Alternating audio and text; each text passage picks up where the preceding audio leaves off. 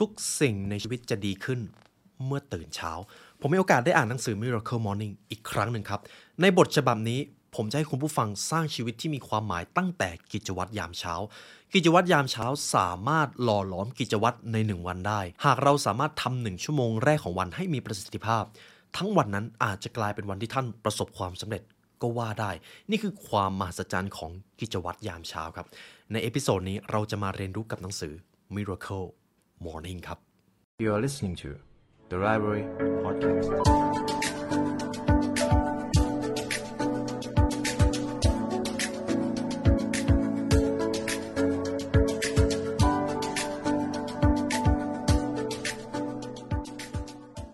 วันดีๆ เริ่มต้นที่นี่ House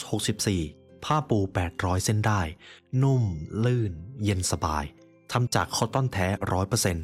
ปแล้วลื่นผิว ส้นเท้าแตกแค่ไหน ผ้าก็ไม่เป็นขุย House 64 ผ้าปูที่นอน 800 เส้นได้ เย็นสบาย ยิ่งซัก ยิ่งนุ่ม ตำราสู่ความสำเร็จและเนื้อหาพิเศษจากเรา The Library Premium Content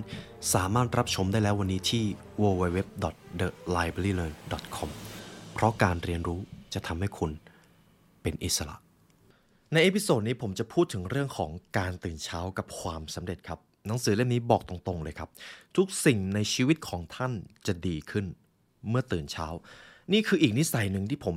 เลือกที่จะใช้ไปตลอดชีวิต มันคือการตื่นเช้าและทำสิ่งที่มีความหมาย หลายท่านอาจจะสงสัยว่า แท้จริงแล้วการตื่นเช้ามีประโยชน์กับความสำเร็จหรือไม่ แต่ผมกล้าเดิมพันว่า จะมีคุณผู้ฟังหลายท่านที่เคยฟังหนังสือเกี่ยวกับการตื่นเช้าแล้วลองนำไปปรับใช้ เกือบร้อยเปอร์เซ็นต์บอกเป็นเสียงเดียวกันว่า เมื่อตื่นเช้าแล้วทำสิ่งที่มีความหมายก่อน ความสำเร็จในชีวิตมันมีบางอย่างตามมา มันมีความสำเร็จบางอย่างตามมา หากท่านทำสิ่งที่ท้าทายที่สุดสำเร็จตั้งแต่เช้า แล้วทำไมวันนั้นจะไม่ใช่วันของท่านจริงไหมครับ นี่คือความสำคัญของการตื่นเช้า แล้วมีกิจวัตรที่ยอดเยี่ยมนั่นเอง แต่ก่อนอื่นเดี๋ยวผมจะเล่าประสบการณ์ของการตื่นเช้าของผมก่อนว่าทำไมผมถึงหลงไหลนิสัยนี้มากเลย ทุกวันนี้ครับคุณผู้ฟัง ผมจะตื่นมาตีห้าทุกวันผมจะตั้งนาฬิกาปลุกตีห้าแล้วก็ออกไปวิ่ง 10ถึง15 กิโล ทุกวันครับ ทุกวันเลย หากวันไหนที่ไม่ไหวจริง ๆ ผมก็ยังไปว่ายน้ำและผมจะบอกตรงๆเลยว่า ไม่เคยมีวันไหนสักวันเดียวที่ผมอยากจะตื่นไปวิ่งครับ ไม่มีเลย แต่ผมเลือกที่จะทำเพราะมันคือสิ่งที่ยาก หากผมทำสิ่งที่ผมไม่ชอบมากที่สุดเสร็จก่อน เดี๋ยวงานทั้งวันวันนั้น มันจะกลายเป็นงานที่ง่ายไปเลย และที่สำคัญคือมันเป็นการตอกย้ำจิตใต้สำนึกว่า เราจะไม่ยอมเป็นทาสของความขี้เกียจ เราจะไม่ยอมกดปุ่มสนุดแล้วก็นอนแช่อยู่บนเตียงแล้วเวลาก็ผ่านไป เราจะไม่ยอมให้ตัวเราเป็นแบบนั้น ถ้าคุณผู้ฟังสร้างนิสัยนี้ได้ ความสำเร็จในชีวิตของท่านก็จะเพิ่มสูงขึ้น เราจะมาดูกันว่า หากเราอยากจะสร้างกิจวัตรที่มีความหมายตั้งแต่เช้า เราต้องทำอย่างไร ผมจะสร้างกิจวัตรแห่งความสำเร็จให้กับคุณผู้ฟังครับ และเราจะมาเรียนรู้กับหนังสือเล่มนี้ ด้วยกันครับ เช่นเคยครับหากคุณผู้ฟังอยากได้เนื้อหาจากหนังสือ Miracle Morning ครบถ้วน คุณผู้ฟังสามารถซื้อหนังสือเล่มนี้ได้จาก The Library Shop นะครับเรามาดูประโยคนี้กันผมอยากให้คุณผู้ฟังลองคิดตาม บางท่านอาจจะเชื่อ บางท่านอาจจะรู้สึกว่ามันจริงหรือเปล่า ในหนึ่งชั่วโมงแรกคือหางเสือของทั้งวันในวันนั้น คุณผู้ฟังเชื่อในประโยคนี้ขนาดไหนครับหากท่านขี้เกียจหรือรู้สึกแย่ในสิ่งที่ทำในช่วงหนึ่งชั่วโมงแรกหลังจากตื่นนอน ในวันวันนั้นก็มีแนวโน้มที่ท่านจะขี้เกียจแล้วไม่ใส่ใจอะไร หรือบางวันครับผมตื่นมาแล้วผมไถ่ายโทรศัพท์เวลาหายไปครึ่งค่อนชั่วโมง ตอนเล่นอาจจะสนุกก็จริง แต่พอรู้ตัวอีกทีโอ้โหเวลาผ่านไปหนึ่งชั่วโมงยังไม่ได้ทำอะไรเลย รู้สึกแย่ซะแล้ว นั่นแหละครับคือการทำลายหนึ่งชั่วโมงแรกของวัน แล้วชั่วโมงต่อๆไป ประสิทธิภาพมันก็จะถูกลดทอนลงอย่างง่ายดายนี่คือความสำคัญของ 1 ชั่วโมงแรกของวันครับ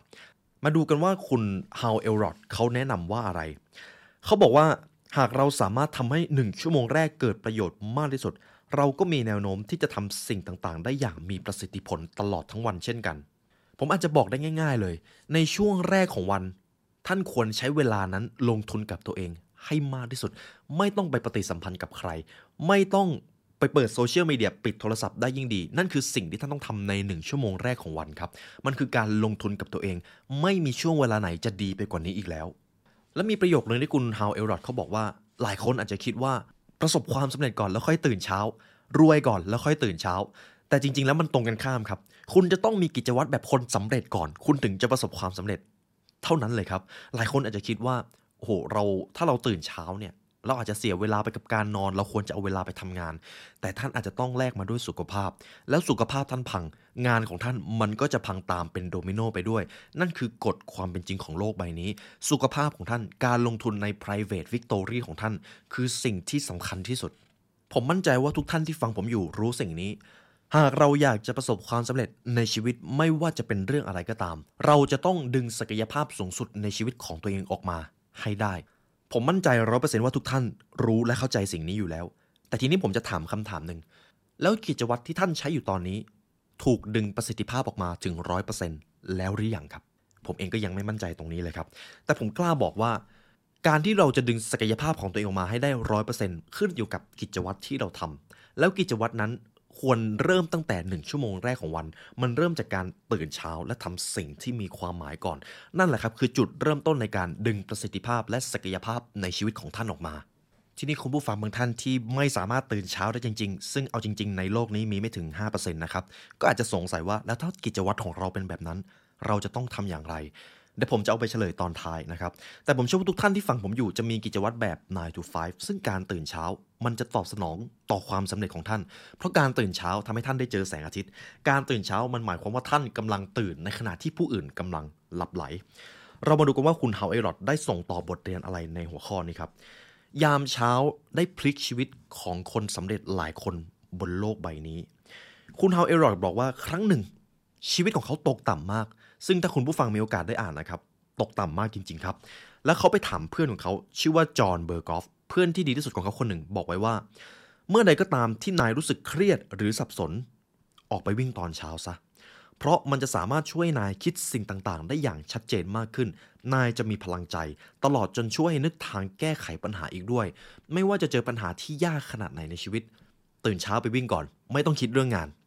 ตื่นเช้าไปวิ่งก่อนครับ มันดูจะย้อนแย้งหรือไม่ได้เกี่ยวข้องกันใช่ไหมครับ แต่ความจริงคือแบบนี้ หากคุณรู้สึกว่าการตื่นเช้า มันดูไม่คุ้มค่าเลยกับการลงทุน ทีนี้เขาก็จะถามคำถามนี้ต่อ คุณเกลียดสิ่งไหนมากกว่ากันระหว่างการตื่นไปวิ่งตอนเช้า หรือสภาพชีวิตที่เป็นอยู่ตอนนี้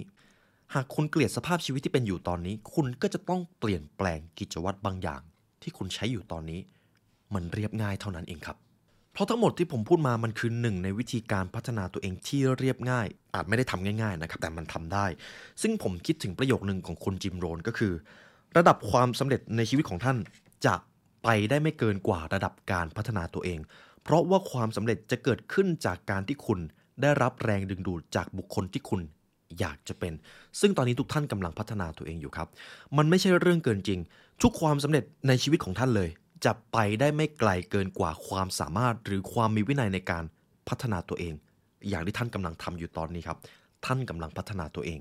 เพราะนี่คือความจริงครับ ถ้าท่านต้องการมีชีวิตที่แตกต่าง ท่านก็จำเป็นครับ ต้องเต็มใจทำบางสิ่งบางอย่างที่แตกต่างก่อนเป็นอันดับแรก ทีนี้ผมจะพูดคร่าวๆก่อนว่า แล้วเมื่อตื่นมาแล้วเนี่ยมันมีกิจวัตรอะไรบ้างที่เราควรจะทำ หลายท่านอาจจะคิดถึงการออกกำลังกายเป็นอันดับแรก แต่สำหรับบางคนอาจจะรู้สึกว่าโอ้โหอันนี้มันยากเกินไป อยากจะเริ่มด้วยวิธีง่ายๆเดี๋ยวผมจะเอาวิธีมาให้คุณผู้ฟังนะครับ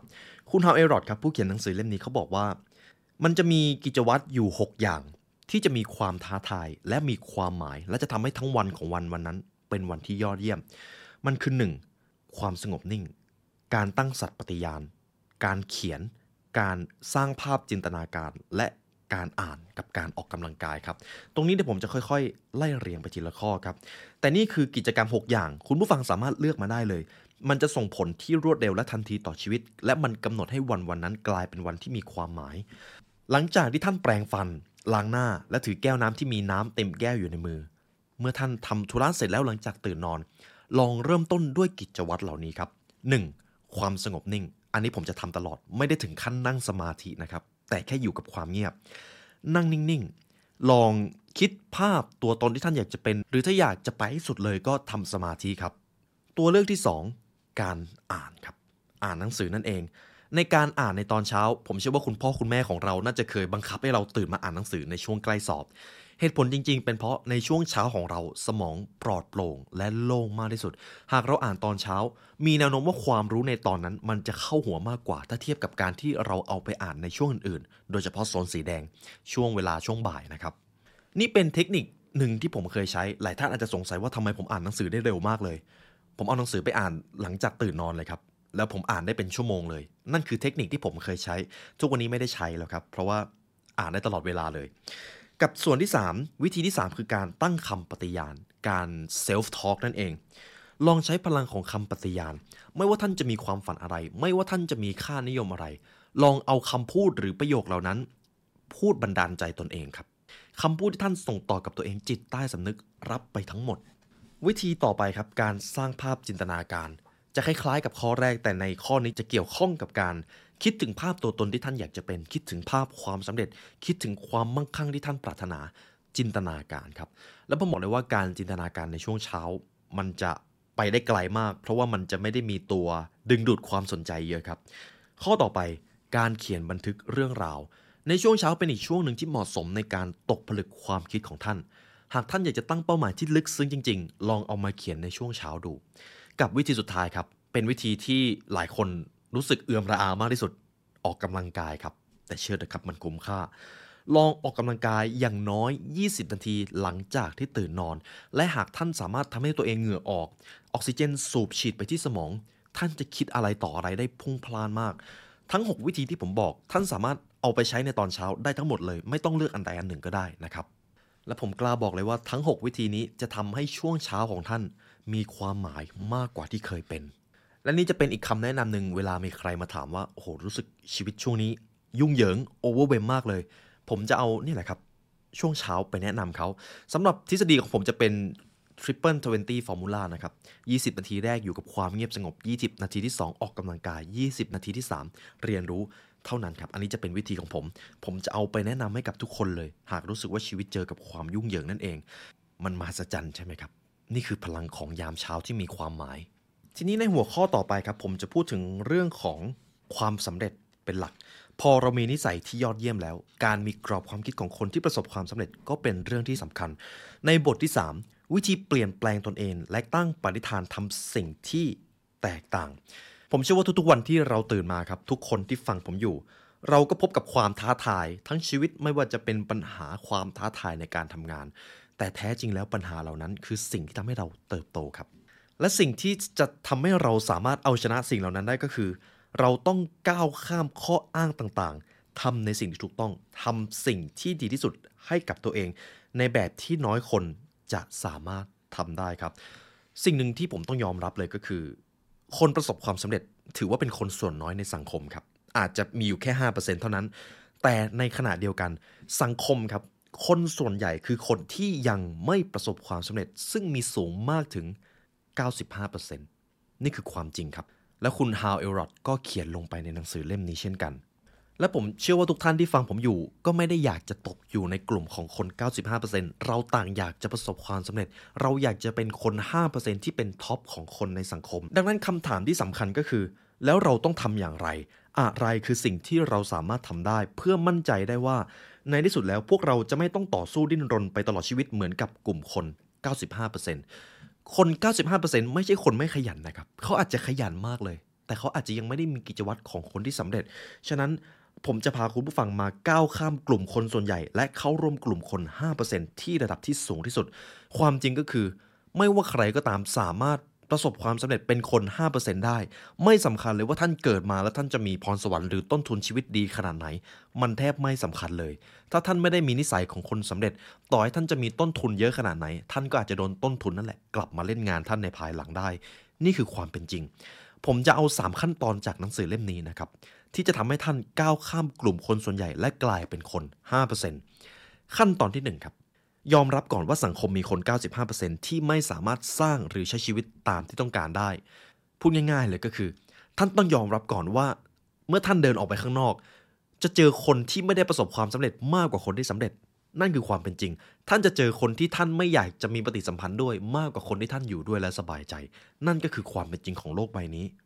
ฉะนั้นครับ หากในตอนนี้ หากเราไม่ตกลงที่จะคิดและใช้ชีวิตแบบที่แตกต่างจากคนส่วนใหญ่ แสดงว่าท่านกำลังยอมทนที่จะใช้ชีวิตแบบธรรมดา ซึ่งเราทุกคนต่างมีพลังหรือมีศักยภาพมากกว่าความธรรมดานะครับ หากท่านอยากจะเป็นคนสำเร็จ แต่คนรอบตัวของท่านไม่ได้มีกรอบความคิดแบบนั้นใช้ชีวิตไปวันๆแถมท็อกซิกท่านด้วย ถ้าท่านไม่เปลี่ยนแปลงความสัมพันธ์ ท่านก็จะย่ำอยู่กับที่ ซึ่งในระยะยาว สิ่งที่ท่านจะพบก็คือ ความว่างเปล่าและความทุกข์ระทมของชีวิต ทีนี้หลายท่านอาจจะอยากเห็นหลักฐาน ผมจะนำหลักฐานมาให้คุณผู้ฟัง เรามาลองพิจารณาต่อไปนี้ดูว่า จริงหรือเปล่าที่คน 95%คือคนที่มีชีวิตแบบธรรมดา หรือต่ำกว่าความธรรมดาซะอีก เรามาดูเรื่องด้านร่างกายกัน นี่คือทรัพย์สินที่สำคัญที่สุดแล้วของความเป็นมนุษย์ ภาวะโรคอ้วน ทุกวันนี้ครับหากท่านดูสถิติต้องยอมรับว่า ผู้คนเจอปัญหาสุขภาพมากกว่าเมื่อก่อน คนอ้วนเยอะกว่าเมื่อก่อนแน่นอน อันนี้เห็นได้ชัดมาก เพราะอาหารที่อุดมไปด้วยแคลอรี่สูง โรคร้ายอย่างมะเร็ง และโรคหัวใจก็เพิ่มจำนวนมากขึ้น สวนทางกับการก้าวหน้าของนวัตกรรมเทคโนโลยี คนทั่วไปไม่สามารถสร้างพลังงานให้สามารถดำเนินชีวิตยาวตลอดในแต่ละวันได้ โดยที่ไม่ดื่มกาแฟ หรือเครื่องดื่มชูกำลัง นั่นก็คือความเป็นจริงที่ท่านสามารถเห็นได้ในชีวิตประจำวัน คนรอบตัวของท่านอาจจะมาทำงานในขณะที่ตัวเขายังไม่ได้ตื่นด้วยซ้ำนั่นก็คือความเป็นจริงที่เกิดขึ้น นี่คือเรื่องสภาพร่างกายครับ ซึ่งแน่นอน หากท่านอยากจะเป็นคน 5% ดูแลร่างกายก่อนเลย ซึ่งผมบอกวิธีไปก่อนหน้านี้แล้วนะครับ ด้านที่ 2 จิตใจและอารมณ์ อันนี้ผมเองก็เห็นความจริงว่าความซึมเศร้าอาการซึมเศร้าเกิดขึ้นในกลุ่มคนที่มีอายุน้อยลงมากขึ้นเรื่อยๆ ถ้าเทียบกับสมัยก่อน สภาวะทางจิตที่ไปในด้านลบก็เห็นได้ชัดมากกว่าเมื่อก่อน ทั้งอาการซึมเศร้า กังวล เบิร์นเอาท์ถ้าเป็นเทรนด์ทุกวันนี้อาจจะเรียกว่า lying fat the great resignation ก็เกิดขึ้นได้ง่ายกว่าเมื่อก่อน อาการเจ็บป่วยทางด้านจิตใจ หรืออารมณ์อื่นๆ คุณจะสังเกตได้ว่าน้อยครั้งที่เปิดดูโทรทัศน์แล้วจะไม่เจอโฆษณายาประเภทนี้ ดังนั้นครับ การดูแลจิตใจและอารมณ์ให้สูงอยู่เสมอ ก็มีผลกับความสำเร็จที่จะทำให้ท่านกลายเป็นคน 5%ต่อไปคือด้านความสัมพันธ์ ความสัมพันธ์ทุกวันนี้เราสามารถเจอกันได้ง่ายขึ้น แต่ พอเราเจอกันได้ง่ายขึ้น เราไม่ต้องพยายามอะไร โดยเฉพาะความสัมพันธ์แบบคู่รัก เราสามารถคบคบเลิกเลิกหรือแต่งงานแล้วก็หย่าได้ง่ายกว่าเมื่อก่อนมาก ซึ่งมันส่งผลเสียต่อความรู้สึกครับ เพราะความสัมพันธ์มีผลต่อความสุขและความทุกข์ของมนุษย์โดยตรง และถ้าหากในชีวิตของเรามีความสัมพันธ์ที่ไม่ดีหรือมีความสัมพันธ์ที่ไม่ชัดเจนหรือคลุมเครือ เราจะมีความสุขได้อย่างไรจริงไหมครับ ต่อไปด้านสุดท้ายคลาสสิกครับด้านการเงินเขายกตัวอย่างสถิติของชาวอเมริกันครับ ชาวอเมริกันมีหนี้ส่วนตัวมากที่สุดในประวัติศาสตร์ ผู้คนจำนวนมากไม่สามารถหาเงินได้มากเท่าที่พวกเขาตามต้องการ หรือพอหาเงินได้ก็รู้สึกว่ายังไม่พอต้องการหาเพิ่มมากขึ้นไปอีก นี่คือเกี่ยวข้องกับจิตใจโดยตรง ด้านการเงินก็มีผลครับของคน 95%นั่นจึงไม่ใช่เรื่องเกินจริง คนส่วนมากกำลังใช้ชีวิตต่ำกว่าระดับของศักยภาพที่เขามี เมื่อเรายอมรับในประเด็นนี้ เราก็จะรู้แล้วว่า เราจะใช้ชีวิตตามคนส่วนใหญ่ไม่ได้ครับ ถ้าเราอยากจะประสบความสำเร็จ นี่คือขั้นตอนหรือกฎข้อที่หนึ่งขั้นตอนที่สองเรามาระบุสาเหตุกัน หากตอนนี้ท่านไม่พอใจในชีวิตตัวเอง สาเหตุอะไรที่ทำให้เรากลายเป็นเพียงแค่คนธรรมดา คุณฮาวเอลรอดเขาบอกว่า เมื่อเรายอมรับแล้วว่าผู้คนกว่า 95 ในสังคมกำลังดำเนินชีวิตต่ำกว่าระดับความสามารถที่เขาทำได้ และกำลังทรมานในการดำเนินชีวิตแบบเดิมๆ เราก็จะมาดูก่อนว่าทำไมมันถึงเป็นเช่นนั้น การที่เราจะรู้สาเหตุได้ เราก็ต้องเจาะลึกไปถึงพฤติกรรมของคน ต่อไปนี้ครับจะเป็นสิ่งที่เป็นสาเหตุสำคัญ และส่งผลต่อการใช้ชีวิตของคนธรรมดา หรือคนที่ไม่ได้ประสบความสำเร็จ สาเหตุของการที่เรายังเป็นคนธรรมดาทั่วๆไป และวิธีการแก้ไขนะครับผมจะยกตัวอย่างมา 1. อาการกลับไปคิดถึงตัวตนในอดีตบางท่านอาจจะเรียกว่า self doubt บางท่านอาจจะเรียกว่าการไม่เชื่อมั่นในตัวเอง หลายครั้งที่เราเหมือนจะมีความฝันแต่เราก็ไปลดทอนความสามารถหรือความเชื่อมั่นของตัวเอง ซึ่งความผิดก็ไม่ได้อยู่ที่ใครครับ อยู่ที่เราเอง อยู่ที่ตัวคนคนนั้นเอง มนุษย์ครับเป็นสิ่งมีชีวิตที่ถูกหล่อหลอมตัวตนที่แท้จริงมาตั้งแต่วัยเด็ก หากวัยเด็กของเราถูกหล่อหลอมด้วยความคิดของการไม่เชื่อมั่น เป็นความคิดของคนธรรมดา เมื่อโตขึ้น นั่นแหละครับ เขาก็จะกลายเป็นคนธรรมดา เรามักจะเชื่ออย่างผิดๆมาตลอดว่าตัวตนในอดีตก็คือตัวตนในปัจจุบัน ดังนั้นเราจึงกำหนดศักยภาพของตัวเองในปัจจุบัน โดยยึดติดกับพื้นฐานเดิมๆของตัวตนในอดีต หากทุกท่านมองไปในสังคมรอบตัว อย่างน้อยครับ จะเจอคนที่หนึ่งบ่นแล้วว่า ผมจะไปประสบความสำเร็จได้ไง ผมไม่ได้เกิดมาในครอบครัวที่ร่ำรวย ผมจะไปทำธุรกิจได้ยังไง ผมทำแล้วก็เจ๊งคนที่เขารวยเนี่ยเขาเกิดมาในครอบครัวที่มีธุรกิจอยู่แล้ว ท่านจะเจอประโยคนี้บ่อยมาก แต่อันนั้นเป็นเลนแว่นที่เขามีครับ ความจริงแล้วก็คือ คนสำเร็จบนโลกเกิน 70% self made ครับ สร้างเนื้อสร้างตัวมาด้วยตัวเอง นี่ต่างหากคือความจริง หรือบางคนอาจจะมองว่าตัวเองเป็นคนโชคร้ายมาตั้งแต่เกิด ก็เลยไม่คิดที่จะเชื่อมั่นในการสร้างความสำเร็จให้ชีวิต เป็นเพราะความเชื่อเลยครับ ฉะนั้นสาเหตุที่หนึ่งคือ อาการกลับไปคิดตัวตนในอดีต พูดง่ายๆ มันคือความเชื่อที่ผิดๆของตัวเองครับที่ทำให้คนไม่ประสบความสำเร็จ ฉะนั้นวิธีแก้เลยครับ ท่านต้องหยุดหันกลับไปมองตัวตนในอดีต เพราะทุกอย่างคือปัจจุบัน ท่านสามารถเริ่มสร้างอนาคตที่มีความหมายได้จากวินาทีนี้ เท่านั้นวินาทีที่ท่านกำลังฟังผมอยู่ ลองเริ่มจินตนาการถึงชีวิตที่เต็มเปี่ยมไปด้วยศักยภาพอันไร้ขอบเขต ในไดอารี่ของท่านมีเป้าหมายที่ยิ่งใหญ่ถูกเขียนไว้ แล้วหรือยัง ถ้ายังเขียนครับ เขียนมันออกมา เขียนทุกวัน ฉะนั้นข้อนี้ จุดที่ท่านกำลังยืนอยู่ณเวลานี้เป็นผลมาจากสิ่งที่ท่านตัดสินใจและทำในอดีต แต่จุดที่ท่านกำลังจะเดินไป ขึ้นอยู่กับตัวตนในแบบที่ท่านอยากจะเป็นนับต่อจากนี้ นี่คือสาเหตุข้อที่ 1 และทางแก้นะครับ ข้อที่ 2 การขาดจุดมุ่งหมายในชีวิตครับ การไม่มีเป้าหมายนั่นเอง ทุกตำราความสำเร็จจะพูดถึงสิ่งนี้ การไม่มีเป้าหมายชีวิตเหมือนกับเรือที่ไร้ทิศทาง ต่อให้ท่านจะเร่งความเร็วขนาดไหน ทุกทางมันก็ไม่ต่างจากการวิ่งทวนลม เพราะท่านไม่รู้ด้วยซ้ำว่าท่านจะไปที่ไหน คุณฮาวเอรอดครับเขาบอกว่า หากคุณลองถามคนที่ใช้ชีวิตธรรมดามากๆ หรือคนที่ไม่ได้ประสบความสำเร็จ หากท่านไปถามว่าเป้าหมายชีวิตของเขาคืออะไร เขาก็จะตอบว่า ไม่รู้หรอกแค่ใช้ชีวิตไปวันๆมันก็ยากอยู่แล้ว ซึ่งนั่นแหละครับคือเหตุผลที่ทำให้ชีวิตของเขายาก เพราะเขาไม่รู้ด้วยซ้ำว่าการที่จะใช้ชีวิตให้ยากทุกวันนี้ เขาทำไปทำไม คนธรรมดาจะใช้ชีวิตให้รอดไปในแต่ละวัน โดยไม่มีเป้าหมายที่เหนือไปกว่าการเอาชีวิตตนเองให้อยู่รอดเท่านั้น ความอันตรายในการไม่มีเป้าหมายก็คือ สมมตินะครับ ผมไม่มีเป้าหมายเลย ผมทำงานผมขยันมาก แต่ผมไม่รู้ว่าผมขยันไปทำไม พอเจอปัญหาในชีวิต ผมจะหมกมุ่นอยู่กับปัญหาตรงหน้าครับ ทีนี้ผมก็จะไม่รู้เลยว่าไอ้เจ้าความหมกมุ่นนี้มันส่งผลกับความสำเร็จหรือไม่ บางทีปัญหาที่ท่านกำลังแก้อยู่ มันอาจจะไม่ใช่ปัญหาที่ส่งผลกับความสำเร็จด้วยซ้ำต่อให้ท่านแก้ได้เดี๋ยวมันก็จะมาใหม่ นี่คือความเป็นจริง หากท่านมีเป้าหมายที่ยาวไกล อุปสรรคตรงหน้ามันจะถูกเบลอครับ มันจะไม่ชัด แต่ถ้าท่านไม่มีวิสัยทัศน์ที่ยาวไกล อุปสรรคตรงหน้ามันจะชัดเจนมาก มันจะกลายเป็นหินก้อนใหญ่ที่ขวางทางเดินของท่านได้เลย ท้ายที่สุดนี้ครับ การใช้ชีวิตโดยมีจุดมุ่งหมายที่ชัดเจนเป็นสิ่งที่สำคัญมาก ผมจะย้ำอีกครั้ง ในไดอารี่ของท่านมีเป้าหมายที่ถูกเขียนไว้แล้วหรือยัง หรือถ้าหากท่านไม่สะดวกเขียน ผมจะให้ทุกท่านลองคิดตาม จุดมุ่งหมายในชีวิตของท่านอีก 12 เดือนหรือ 1 ปีต่อจากนี้ จะเป็นอย่างไร คนที่ประสบความสำเร็จในอุดมคติของท่าน ตัวท่านคนคนนั้น จะมีบุคลิก มีความสำเร็จมีงานที่ทำแบบไหน ใช้คำพูดอย่างไร และมีกิจวัตรเหมือนที่ท่านทำอยู่ตอนนี้หรือไม่ถ้าไม่ก็แค่เปลี่ยนครับ ของแบบนี้เปลี่ยนและฝึกฝนกันได้ ต่อไปข้อที่ 3 คนส่วนใหญ่จะพิจารณาแค่เหตุการณ์ที่เกิดขึ้นตรงหน้า นั่นกลายเป็นว่าทำให้เขาหมกมุ่นอยู่กับปัญหาเพียงอย่างเดียวหนึ่งในสาเหตุของการเป็นคนธรรมดาครับที่มักเกิดขึ้นได้บ่อยครั้ง แต่ก็ไม่ได้ปรากฏอย่างชัดเจนก็คือ การที่คนคนนั้นพิจารณาแค่เหตุการณ์ที่เกิดขึ้นในเวลานี้เท่านั้น สมมุติคุณผู้ฟังเจอปัญหาตรงหน้า แล้วเราก็รู้สึกว่าโอ้โห ปัญหานี้ทำให้เราโมโหหงุดหงิดมากเลย แต่พอเวลาผ่านไปถ้าท่านมองย้อนกลับมา ท่านจะรู้สึกว่า ทุกปัญหาที่เกิดขึ้นในชีวิตมันเป็นเรื่องเล็กมากเลย มันไม่ได้ทำให้บริษัทล้มละลาย มันไม่ได้ทำให้ชีวิตของท่านพังด้วยซ้ำแต่ความรู้สึกตอนที่เกิดปัญหา เรามักจะรู้สึกว่าโอ้โหโลกจะต้องแตกแน่เลย นั่นแหละครับเป็นอะไรที่อันตรายมาก อันนี้คือสิ่งหนึ่งที่ผมต้องฝึกเหมือนกัน เพราะไม่ใช่ทุกปัญหาครับที่จะส่งผลกระทบกับความสำเร็จในอนาคต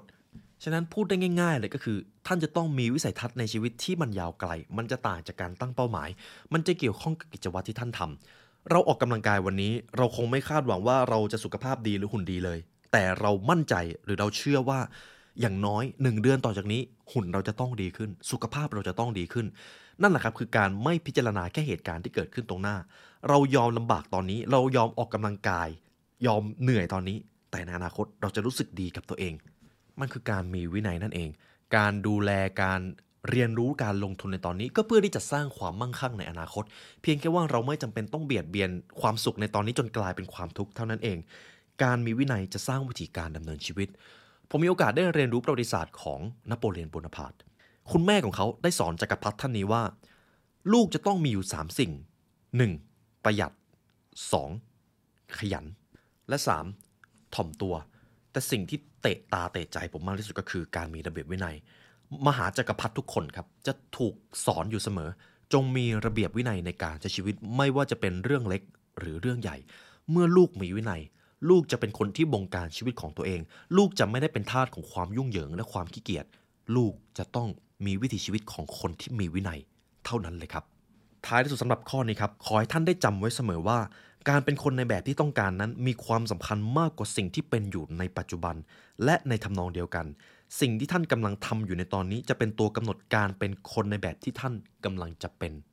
เช่นกันครับ ต่อไปจะเป็นข้อที่ 4 คนที่กลายเป็นคนธรรมดาเป็นเพราะว่าขาดซึ่งความรับผิดชอบส่วนตน accountability นั่นเอง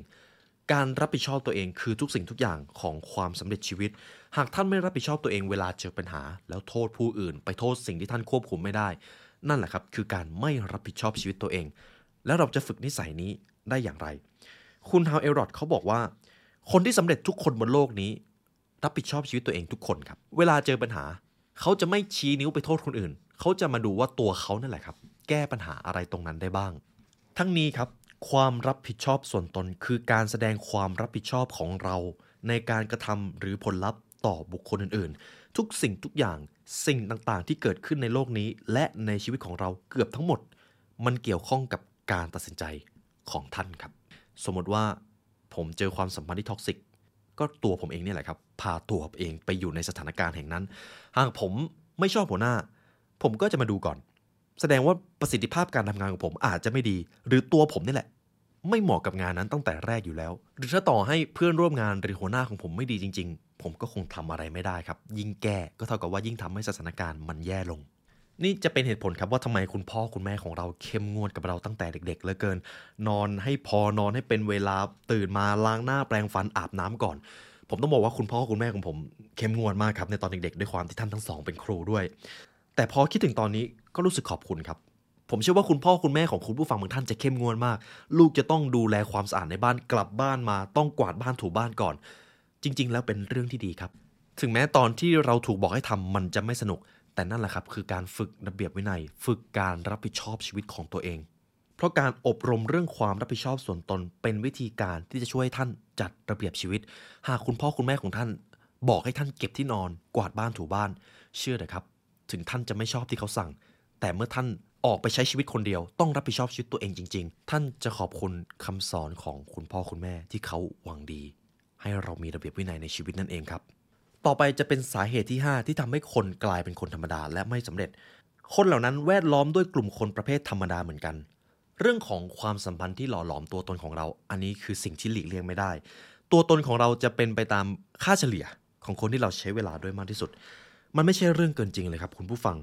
หากคุณถูกแวดล้อมด้วยกลุ่มคนที่ขี้เกียจจิตใจอ่อนแอ หรือชอบหาข้ออ้าง คุณก็จะกลายเป็นบุคคลเช่นนั้นนั่นเอง นี่คือความจริง และบางครั้งมันอาจจะฟังเจ็บปวด แต่เราหลีกเลี่ยงความจริงนี้ไม่ได้เลย ผู้ที่ประสบความสำเร็จ ทัศนคติและอุปนิสัยแห่งความสำเร็จเหล่านั้น ก็จะส่งผลสะท้อนไปถึงตัวคุณด้วย เมื่อท่านอยู่กับคนที่ประสบความสำเร็จ คุณก็จะยิ่งเหมือนกับพวกเขามากขึ้นเรื่อยๆ เรื่องนี้เป็นจริงในทุกๆ ด้าน สุขภาพ ความสำเร็จ ความสุขน้ำหนักรายได้ เกี่ยวข้องทุกด้านครับ และมันจะเป็นเรื่องที่น่าเศร้าเพราะมีผู้คนจำนวนมากอยากจะมีชีวิตที่ประสบความสำเร็จ อยากจะมีชีวิตที่ก้าวหน้าขึ้น แต่ กลับถูกดึงลงมาจากผู้คนรอบข้าง และมันจะยิ่งเป็นเรื่องยากกรณีที่คนที่ดึงลง คือคนในครอบครัว อันนี้จะยิ่งเป็นเรื่องยากครับ ในกรณีนี้สิ่งเดียวที่คุณต้องทำคือ เข้มแข็งและต้องทำให้แน่ใจว่าคุณจะใช้เวลาอยู่กับคนเหล่านี้ให้น้อยลง เพราะพวกเขาไม่ได้ส่งเสริมกำลังใจ และท้าทายตัวคุณ เพื่อให้กลายเป็นคนที่ดีที่สุดพูดได้อีกอย่างก็คือ ต่อให้เขาจะเป็นคนที่ใกล้ชิดกับคุณขนาดไหน แต่ถ้าเขาไม่เอื้ออำนวยกับความสำเร็จ ใช้เวลากับพวกเขาให้น้อยลงครับ นั่นคือสิ่งที่ท่านต้องทำขอให้มองหาคนที่เชื่อมั่น ชื่นชมในตัวท่าน และสามารถช่วยท่านไปถึงเป้าหมายในชีวิตที่ต้องการได้ ท่านต้องมองหาคนแบบนี้อย่างจริงจัง นั่นแหละครับ คือหนทางสู่ความสำเร็จ ต่อไปข้อที่ 6 ครับ ขาดการพัฒนาตัวเอง นี่ก็เป็นอีกสาเหตุหลักที่ทำให้คนไม่ประสบความสำเร็จ ระดับความสำเร็จมักจะไม่มากเกินไปจากระดับของการพัฒนาตนเอง เพราะความสำเร็จคือสิ่งที่ได้รับอิทธิพลมาจากต้นแบบที่เราต้องการจะเป็น ในทางตรงกันข้าม ระดับความสำเร็จไม่ว่าจะเป็นในแง่มุมใดของชีวิต มักจะไม่ได้มากเกินไป แต่จะสอดคล้องไปกับระดับในการพัฒนาตัวเอง พัฒนาตัวเองในที่นี้มีอะไรบ้าง เช่น ความรู้อะตอนนี้ท่านกำลังทำอยู่ ทักษะความเชื่อ ตอนนี้ท่านก็กำลังฝึกอยู่ อุปนิสัยเมื่อท่านตื่นเช้านั่นแหละครับ อุปนิสัยของการพัฒนาตัวเอง และผมเชื่อว่าพอท่านฟังมาถึงตรงนี้ ท่านจะพบว่าเราสามารถมีชีวิตที่แตกต่างจากที่เคยจินตนาการในอดีตไม่ว่าจะเป็นเรื่องที่ดีหรือเรื่องที่แย่ ตอนนี้สภาพชีวิตแบบใหม่กำลังรอคอยให้ท่านไปประสบพบเจอ ขอให้จำไว้ว่าเมื่อใดก็ตามที่ท่านล้มเหลวในการพัฒนาตัวเอง เราจะถูกบังคับให้ต้องพบกับความเจ็บปวด เมื่อท่านเลือกที่จะอยู่เฉยๆ ไม่พัฒนาตัวเอง ไม่เรียนรู้อะไรเพิ่มเติม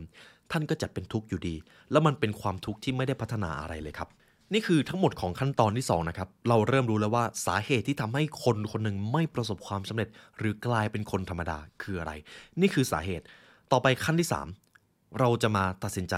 take action หรือลงมือทำกัน ขั้นตอนนี้ครับ ตัดสินใจว่าจะเริ่มทำสิ่งที่แตกต่างจากวันนี้เป็นต้นไป ในตอนนี้เรารู้แล้วว่าคน 95%เป็นคนไม่ประสบความสำเร็จ และสาเหตุทั้งหมดนั้นคืออะไร เรารู้หมดแล้วครับ ต่อจากนี้คือ take action เลย take action อย่างเดียวครับ ตัดสินใจจากนี้ไปท่านจะตื่นเช้า ท่านจะทำสิ่งที่ยากก่อน แล้วเมื่อท่านทำสิ่งที่ยากได้เป็นสิ่งแรก หลังจากนั้นเราจะเอาเป้าหมายทั้งหมดที่เราได้ตั้งเอาไว้ มาลงมือกระทำหลังจากนั้นครับ แน่นอนว่ามันต้องไม่ใช่พรุ่งนี้หรือสัปดาห์ถัดไปครับ วันนี้เท่านั้นวินาทีนี้เท่านั้น ท่านต้องพร้อมที่จะทำการเปลี่ยนแปลง เพื่อให้มั่นใจว่าจะสามารถสร้างสรรค์และออกแบบชีวิตตามที่ต้องการ สมมติคุณผู้ฟัง วินาทีนี้เป็นช่วงกลางคืนท่านกำลังจะนอน ขอให้ท่านตั้งใจนอนให้ดี นอนให้ครบ 8 ชั่วโมง นั่นแหละครับ มันคือตัดสินใจทำตั้งแต่วินาทีนี้ หากท่านกำลังทำงานอยู่โฟกัสครับ อย่ามัลติทัสอย่าทำงานหนึ่งแล้วไหลไปอีกงานหนึ่ง เพราะศักยภาพในการทำงานจะไม่ถูกดึงออกมาถึง 100%ความจริงครับ หากไม่เปลี่ยนแปลงตอนนี้ชีวิตเราก็จะไม่มีทางเปลี่ยนไปเลย หากตัวเราไม่มีอะไรที่ดีขึ้น ชีวิตที่ยอดเยี่ยม และประสบความสำเร็จก็เป็นเรื่องที่อย่าได้พูดถึง ถ้าไม่ทุ่มเทเวลาอย่างต่อเนื่องเพื่อพัฒนาตัวเอง มันก็จะไม่มีอะไรพัฒนาขึ้นเลย หลังจากนี้ครับผมเชื่อว่าคุณผู้ฟังทุกคนได้ตัดสินใจแล้วว่า การเป็นคนธรรมดาจะไม่ใช่สิ่งที่ท่านยอมรับได้อีกต่อไป เราจะมีชีวิตที่ยิ่งใหญ่ เราจะเลือกเป็นคนที่อยากเป็นเพื่อสร้างชีวิตที่พิเศษแตกต่างตามที่เราปรารถนา ต่อไปส่วนสุดท้ายครับ สิ่งที่ท้าทายที่สุดในการตื่นเช้าก็คือ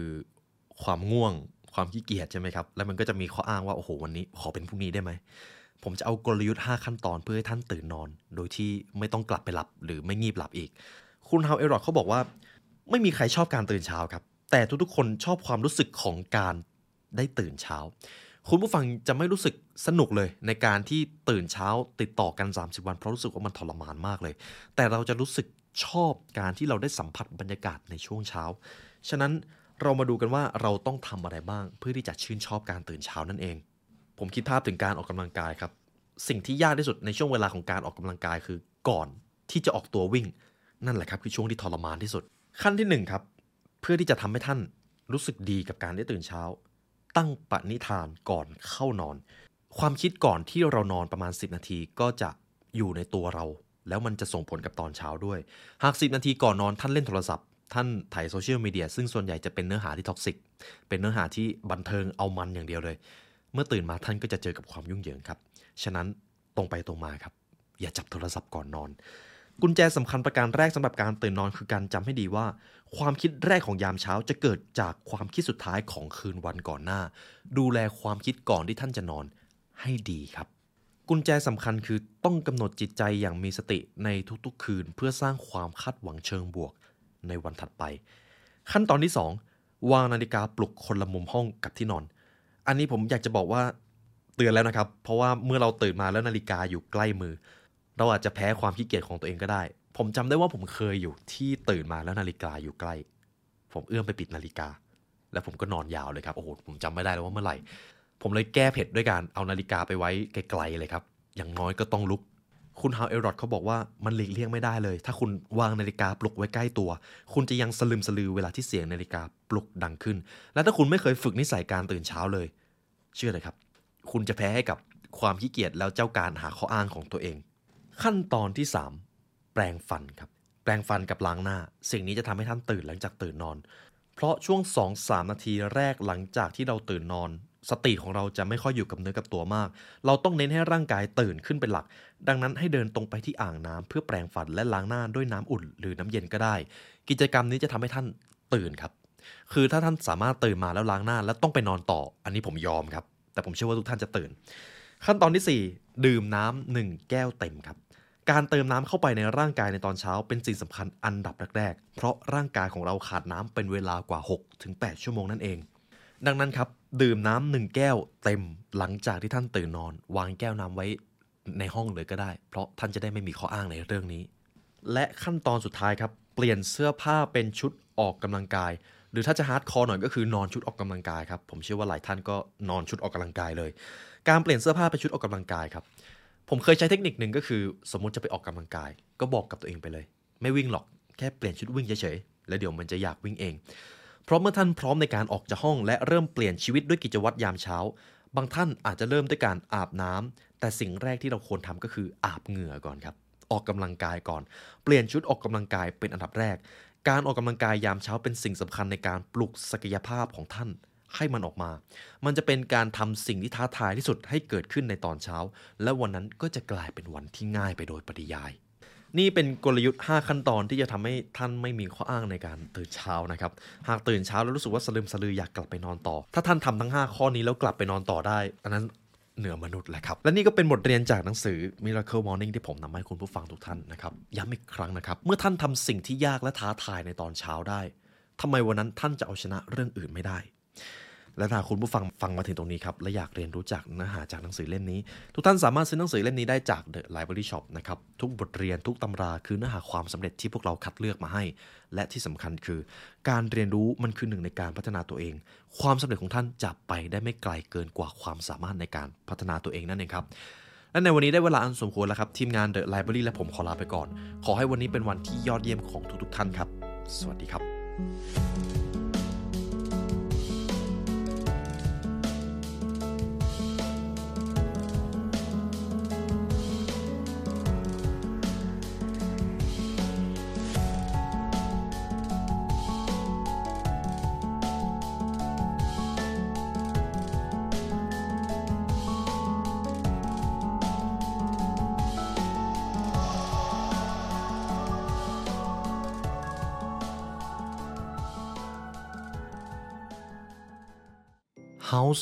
4. ผ้าปูที่นอน 800 เส้นได้ เย็นสบาย ยิ่งซัก ยิ่งนุ่ม